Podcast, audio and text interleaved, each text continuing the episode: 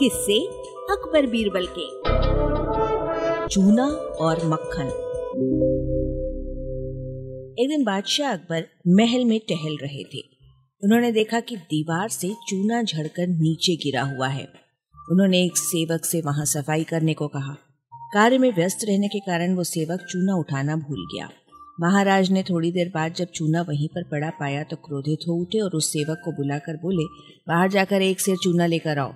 बादशाह के हाव भाव देखकर नौकर को अपनी असावधानी की याद ताज़ा हो आई, पर वो करता भी क्या, वो दौड़ता हुआ बाजार जा ही रहा था कि सामने से आते हुए बीरबल ने उससे उसकी बदहवासी का कारण पूछा।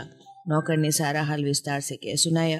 बीरबल ने सोचा कि सेर भर चूने का बादशाह सुबह के समय क्या करेंगे। अवश्य ही नौकर की शामत आई है, वे ये चूना इसे ही खिलाएंगे। बहुत सोच समझकर बीरबल बोले, देखो सेर भर चूने की जगह पाव भर चूना और तीन पाव मक्खन लाना। चूने और मक्खन का रंग एक जैसा होता है, उसमें कोई विशेष अंतर नहीं मालूम होता। यदि बादशाह ने तुम्हें चूना खाने की आज्ञा दी तो तुम तीन पाव मक्खन के साथ पाव भर चूना खा लेना, जिससे तुम्हें कोई विशेष हानि नहीं होगी। बीरबल की बात मानकर नौकर ने वैसा ही किया। तीन पाव मक्खन के साथ पाव भर चूने का मिश्रण लेकर नौकर बादशाह के सामने उपस्थित हुआ। उन्होंने उसे चूना खाने का आदेश दिया। नौकर के बहुत विनती करने पर भी जब बादशाह ने अपना आदेश नहीं बदला तो लाचार होकर वो मक्खन वाले पिंड को तोड़ तोड़ कर खाने लगा। बीच बीच में वो कुछ कष्ट होने का बहाना करता जाता था कि शायद बादशाह द्रवित होकर अपना आदेश वापस ले ले। देखते ही देखते जब नौकर आधा मक्खन खा चुका तो बादशाह को उसके अनिष्ट की चिंता हुई।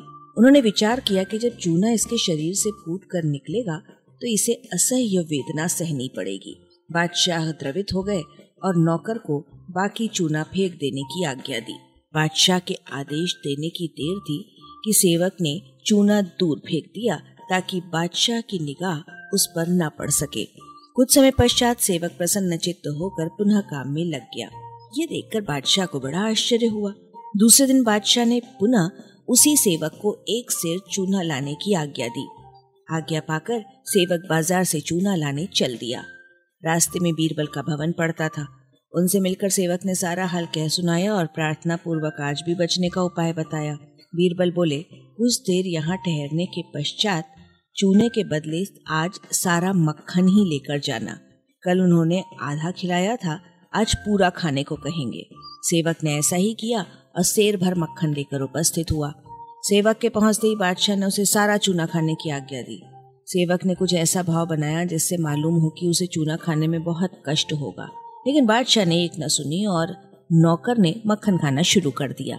जब सारा मक्खन खत्म हो गया तो उसने बड़े कष्ट में होने का बहाना किया। इस प्रकार बादशाह को असमंजस में डालकर वो वहाँ से मन ही मन पुलकित होता हुआ अन्यत्र जाकर बादशाह की दृष्टि से ओझल हो गया। अब बादशाह को पूर्ण विश्वास था कि सेवक अवश्य ही मरणासन्न अवस्था में होगा, पर जब वे उसे देखने गए तो उनका मुंह आश्चर्य से खुला रह गया। नौकर हंसता बोलता अपने काम में लगा हुआ था। बादशाह को संदेह हो गया कि अवश्य ही मुझसे कोई भूल हुई है। उन्होंने सोचा कल एक सेर चूना खाने के बाद भी इसके चेहरे पर कोई परिवर्तन नहीं हुआ था, इसलिए बादशाह ने इस रहस्य के संबंध में सेवक से पूछने का निश्चय किया। सेवक को बुलाकर बोले, आज तुम्हें चूना लाने में देर क्यों हुई थी? देखो ठीक ठीक बताना, अन्यथा तुम्हें मृत्युदंड मिलेगा। तब नौकर ने सच बोलने में ही अपनी भलाई समझी और सब कुछ बता दिया। नौकर की सच्चाई सुनकर बादशाह ठहाका लगा उठे। वाचक स्वर संज्ञा टंडन, अरबा रेडियो डॉट कॉम की प्रस्तुति।